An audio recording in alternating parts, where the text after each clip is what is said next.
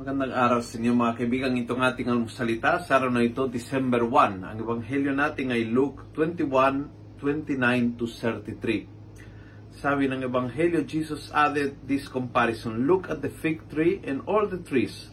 As soon as their buds sprout, you know that summer is near. In the same way, when you see these things happening, know that the kingdom of God is near. Hindi the end of the world, but the kingdom of God. Ang Diyos ay nakahari. Kahit yung nakikita mo ay talagang kakilakilabot, kagilagilalas na mga palatandaan, kahit nakikita mo yung pag-aaway, pagtatalo, uh, mga kalamidad, tandaan mo, ang pagkahari ng Diyos ay malapit.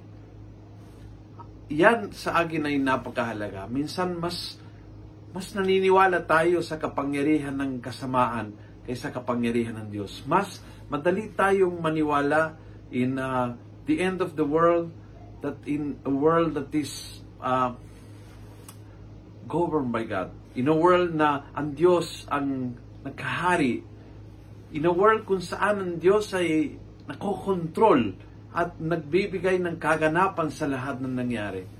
Mas fatalistic minsan isip nating masisira lahat, maubos ang lahat kaysa puno ng pananampalataya na ang mundo natin ay matratransform ng Diyos dahil siya nakahari.